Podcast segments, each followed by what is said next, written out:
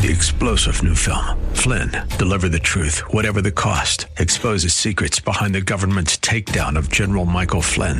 Flynn knew what the intel world had been up to. He ordered the first audit of the use of contractors. This set off alarm bells. He told the truth. He was the most dangerous person for Donald Trump to hire. They had to get rid of Flynn. Flynn, deliver the truth, whatever the cost. Available now. Watch it today. Go to salemnow.com. Salemnow.com. The following program was pre recorded, and the views expressed do not necessarily represent those of this station or its management.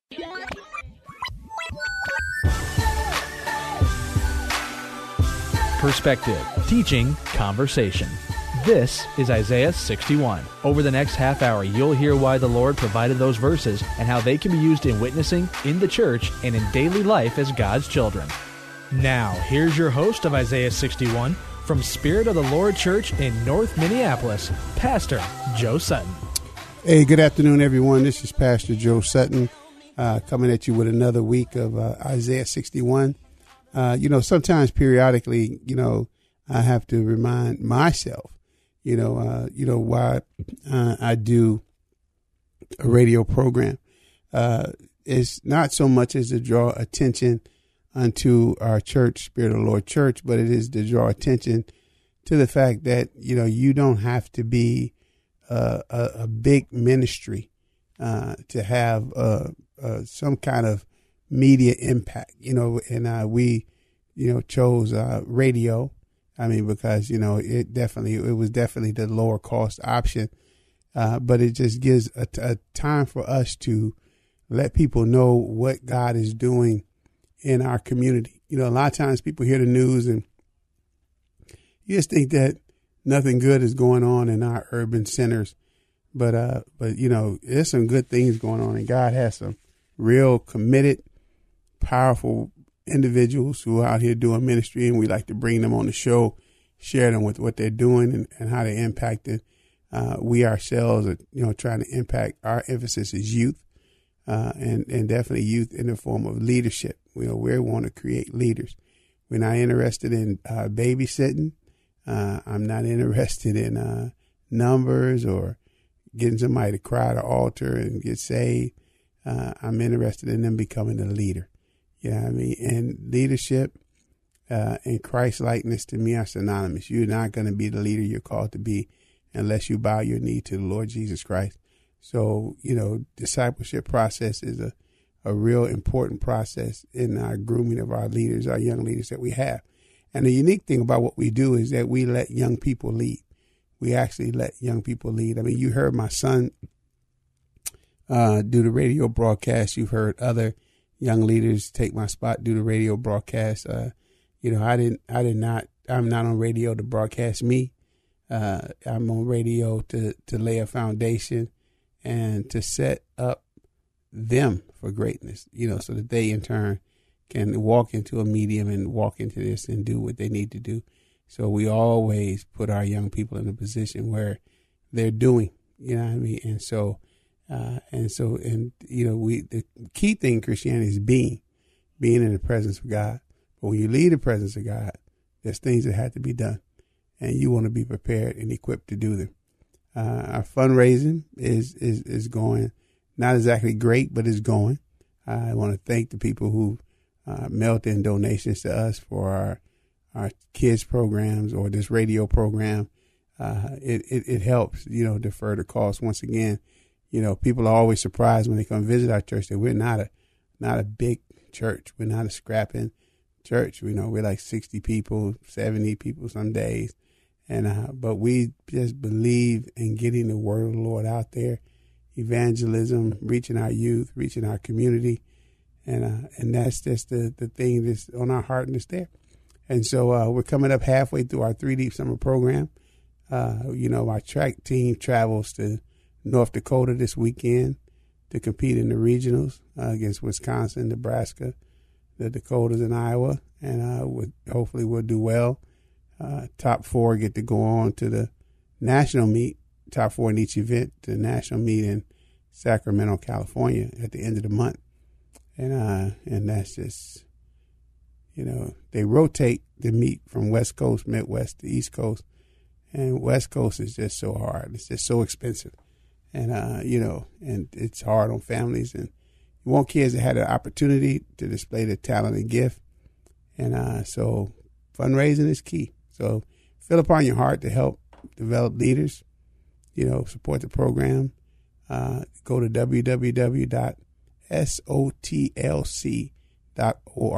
That's Spirit of the Lord Church.org uh, SOTLC. You go there.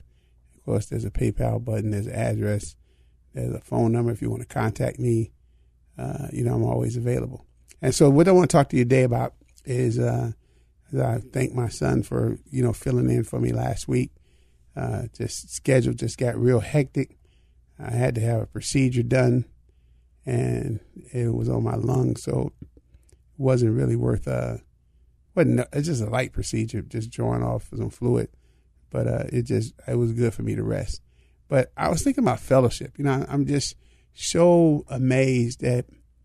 Um, but let me give you a little background, personal background. Um, I grew up in a southern home. Though I grew up in a northern city, Chicago, Illinois, my mother was southern. And all my relatives were southern. And so basically, we operate under Southern principles. You know, uh, great hospitality, always getting together, you know, always sharing, always fellowshipping. You know, uh, most of the time it happened over alcohol and food. And when you're a little kid, you just got the food. Unless you were real slick and you could steal the alcohol, you know what I mean? Which I happen to be slick, so I stole the alcohol. And uh, but my dad owning nightclubs and then taverns and uh, you know different spots like that. It was always in the house, you know what I mean. So it was just something that you just had to learn how to do. But the fellowship part was always there. I mean, my parents grew up in Mississippi, so it was like everybody they went to high school with that, that moved to Chicago or any family member that came, you know, they would always come by, stop by on holidays. Still that way today. People pit stop through my mom's house on holidays, and it becomes a natural gathering point. And uh, they fellowship for a little while, stay an hour or so, hug a cousin's neck, and, and then move on. And and so I always grew up in this atmosphere of fellowship, you know. But then outside of the home, you know, outside, you know, in what we refer to as the streets, you know, fellowship was key and important also. You know, I mean, you you you we played baseball together, we challenged other uh, other blocks, you know, to to different sport games and and uh, the people on my block, we just we threw little parties together. I don't care. We went and got some like a quarter worth of candy and had little parties on the steps and and because uh, sometimes we couldn't even go out the yard and we just do that and hand candy over the fence to each other and and uh, but it was always fellowship, always getting together, always knowing each other and, and having people you truly call friends and and to this day, I still, you know, uh, 50 years later, I still meet, talk to, and hang with the people I grew up with in my neighborhood. And I still meet meet the people I went to high school with.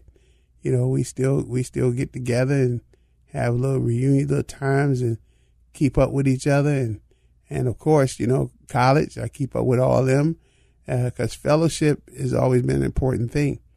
And even like say when you was out there in the street, your fellowship was important because, you know, one block would fight another block or one gang would fight another gang. And if someone was going to have your back, you wanted to make sure that you had their back. And, and it was a, it was, a, it was fair exchange. There's no robbery. You know, we were committed to one another and, and doing what we did. And so then I come into the kingdom of God. I come into the kingdom. I was 24 years old when I got saved and everything like that. And, uh, you know, I'm just looking at the Bible. I'm green. I see all these people going to church with each other twice a week and everything like that. And I thought that fellowship was a key part. And then I found out that fellowship wasn't so much as a key part. That even though folks was going to church together, they never took the time to to get together. You know what I mean? They you know you wave and hug in a church foyer and, do that and and then move on. And then you know I I really searched for people that I could have fellowship with outside of uh, Wednesday night Bible study and outside of uh, Sunday morning Sunday school and worship service. And uh, you know, it, it, took a couple months, but I started finding people and I started fellowshipping and and uh, praying together and and it, getting like the Book of Acts. You know, where we got together uh, and you know we broke bread together and then we studied the apostles' doctrine. And uh, needless to say, those guys are still my friends to this day. You know, we've danced at each other's weddings, we've seen each other's kids born, we've prayed and cried through personal tragedies, and uh, you know, but it's the, it's the bond that gets there. And then I come to now where fellowship does not seem to be as important you know, when it comes to our brothers and sisters in Christ. You know, we some some have hurts from church, and right, rightfully so. You know, I could think of some times that I've been hurt, you know, by uh, spiritual leaders or even people within the congregation, but I never used that as fuel to fuel the concept that I was no longer going to fellowship. I was no longer going to go to service on you know Wednesdays or Sundays or anything like that, or switch churches or do what anything anything like that. You know, uh, I realize people make mistakes. I make mistakes and I and I move on. You know, but uh, you know, now we get into a, you know, I oh I stay at home and watch TV or I watch the podcast or, you know, me and God have a personal relationship and I don't need you know man and and when I hear that I, I kind of cringe. You know, cringe for two reasons. One reason I cringe because I know how important fellowship has been to me, how it has how it has kept me along the way, uh, how it has rescued me in different situations, and because I am prone to fellowship with people, uh, you know how the level of commitment that we have one to another just accelerates. The other one is that it's just not biblical. It's not biblical. And when we take, when we try to justify something uh, by taking a non biblical stance, we just really have nothing to stand on but our own interpretation and our own attitude, our own pride. And that's dangerous ground to be on because then other people see you and they see how you justify it.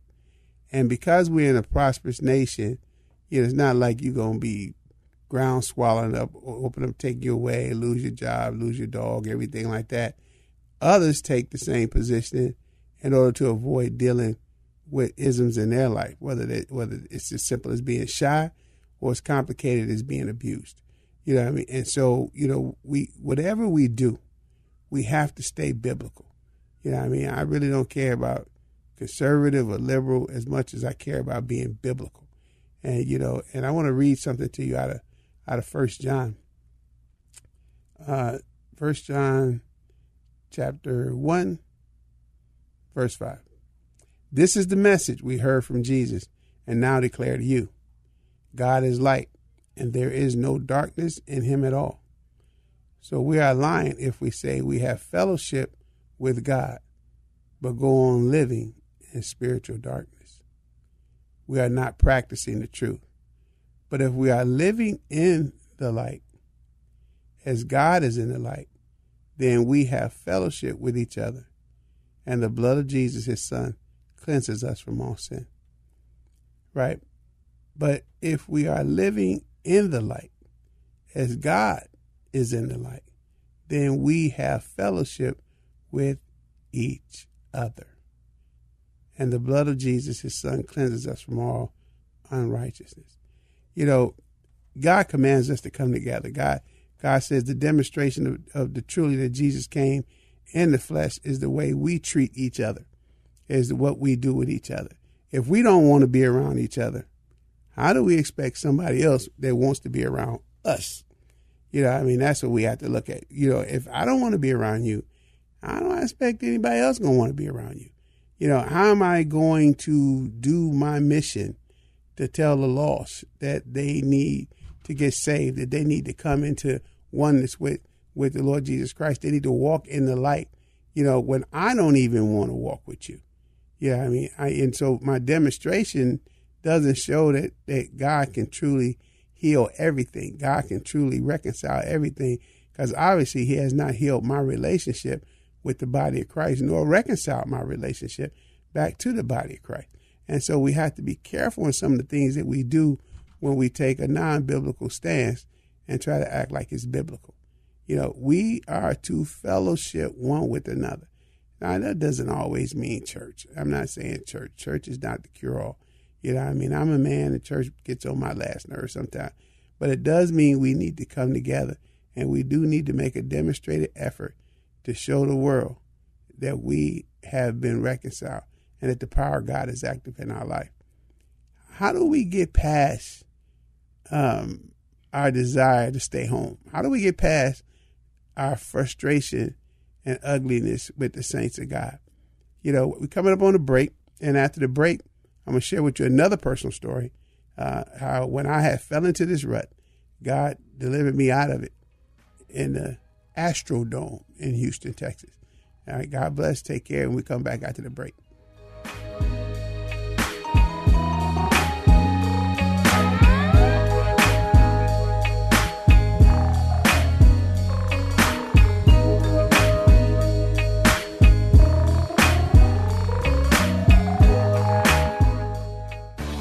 Spirit of the Lord Church is a multi ethnic, multi generational church impacting North Minneapolis and the greater Twin Cities, emphasizing the four pillars of godly thinking, training up godly children, godly marriages, and outreach to the community. Spirit of the Lord has quickly become a staple to some of the people who need God the most. As they focus on Jesus Christ, grace and truth bind them together to become God's best. Join them for service every Sunday morning at 1030 at 1001 Penn Avenue North in Minneapolis. Spirit of the Lord Church, a proud sponsor of Isaiah 61. It's an all star lineup each morning here on AM 980 The Mission. John MacArthur of Grace to You is up at bat at 9, followed by Dr. David Jeremiah. Stepping up to the plate at 10 is Les Feldick of Through the Bible and Jack Hibbs with Real Radio. From the ballpark downtown to the smallest sandlot in Minnesota, we deliver Bible based teaching with renowned doctors and preachers every day. We are AM 980 The Mission. I feel unhappy. I feel so sad. I have lost best friend.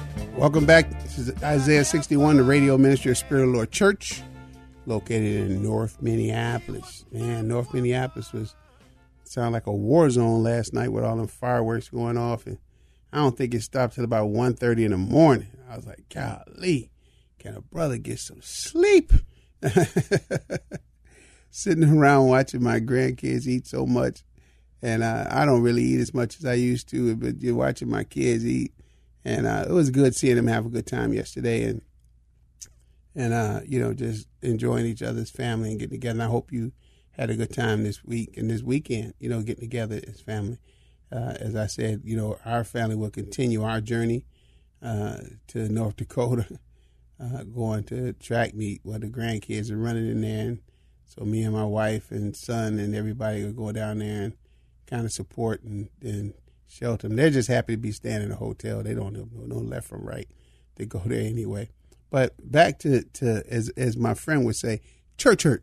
You know what I mean? You call it church hurt. You know what I mean? When you got hurt and you don't want to fellowship, you don't want to be around them, can't stand them.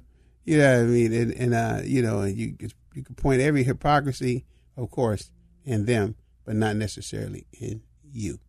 And uh, and so, I was a chaplain in Houston, Texas, and I was a chaplain in juvenile detention, and I chaplained uh, one home in particular, a permanent placed home and uh, I went around to churches asking them for help with, uh, you know, with volunteers or money and stuff like that. To and, and our budget wasn't that big. We just, you know, we just rented a a, a G video once a month, and we had printing costs to print to print up uh, worksheets for the guys to to do and Bible verses and stuff like that and uh, you know, so there was no salary involved, or anything like that. And I had the hardest of time uh, getting money out of churches. Wait till my mission budget, come back next year, make a presentation. You probably get turned down the first year, but you know, you come back second year. And I'm like, I think I needed $300 a month. You know, it wasn't much. Uh, and I did have to raise my own support then, but I did not include this with the, the chaplaincy work. You know, I mean, I, I that was with my uh, neighborhood ministry work, my urban urban uh, development work, and, and that was something different to me. And uh, I remember sitting down with this one guy, and this church had turned me down. And he said, "Oh, we turned you down this year." And it was a request for thirty dollars a month. And uh, and I know that this pastor was part owner in six McDonald's. I know on Pastor Appreciation Day the year before, they had raised a hundred and fifty thousand dollars in one day for this guy. And I just knew if his church wasn't going to give me the thirty dollars a month, he would give me the thirty dollars a month. His whole prison ministry ministry staff of his church were up under me, and I was training them. And he said, "Well, Joe, next year I'll make sure it go through." I walked out of there hot. I was heated, right? I was like, thirty dollars. He probably spends that in coffee. I was just like, you know, I just was like, man, these folks get on my last nerve. Then I went to my own church and I tried to get some people to volunteer. I don't want to miss church because it was Sunday. We had to do a service at the home because the kids couldn't leave the home, and and uh, I don't want to miss church. Church is important to me, and uh, and I'm watching them just, you know, it's Pentecostal church knocking over chairs, falling all out you know, getting prophetic words. And I'm like, but, but you don't want to answer the call to the harvest. Man, I was getting, oh man. I, I, and after about the third church, I was done. I was done. Yeah, I was like, I'm through. I was like, I don't need none of y'all. And I was like, I get it done myself, right? And and and I remember not wanting to go to church, not wanting to be around them, not wanting to hear them talk and uh, and so because I was a chaplain, I took on another site, so I wouldn't be at church. And my pastor never questioned me because he knew where I was. He knew I was I was preaching. So you know, I went. To, I was preaching like five to six times every Sunday, and so I didn't. But church would be over by the time I got out, and but I didn't want to go anyway. You know, I normally would make church, but I just didn't want to go, and uh, and so I was in this state of mind, you know, thinking I'm doing well. You know, I'm reading my Bible, I'm reading through the Bible in a year. I'm reading Psalms and Proverbs every day. You know, I'm praying. I'm in two prayer groups. I'm going, you know, I still went to Bible study even though I didn't go to church. You know, and I'm like, I'm I'm doing well, right? And I'm sitting up in the Metrodome, I mean Astrodome, not the Astrodome, in Houston, Texas, watching a high school football game it was it was a little jamboree day because it was a school was out, so they had like three teams playing, and I went there to support uh, some of the guys that were playing football that were in my that were in my Bible study and discipleship group. And I'm sitting up there uh, reading my Bible, taking notes, you know, taking notes, you know, as as to what I was going going going to share, what was important to me. When uh, a friend of mine called me and and had the night before and had told me about a friend of mine who had just walked away from the Lord. And I just say, How can you walk away from the Lord? And she said, Well, it started when he just quit wanting to be around Christians. and that was haunting me, right? Because I didn't want to be around Christians. And I sat up in that thing, and, and, and God spoke to me in the in the, in the Astrodome, and He said, He said, "How are you winning people into the kingdom when you don't even want to be in the kingdom yourself. And that hit me. And that hit me. I never abandoned my mission of winning folks into the kingdom. Discipleship and evangelism one on one is important to me. I do it almost every week. I'm trying to witness to somebody. But how can I bring somebody into something that I didn't want to be a part of? Man, I forgave my brothers and sisters. I forgave them it's like a light went on in my life. And ever since then, I forsake not the assembling of myself. I don't care how sick I am. I don't care what city I'm in. I don't care if I'm on vacation. I find some place I can fellowship with the saints of God. I don't care about denomination. I don't care anything. I just all care about one thing being in their presence and enjoying the one thing that keeps us in common that we walk in the light together and we serve the Lord Jesus Christ. Please find a place to fellowship. In Jesus' name, amen.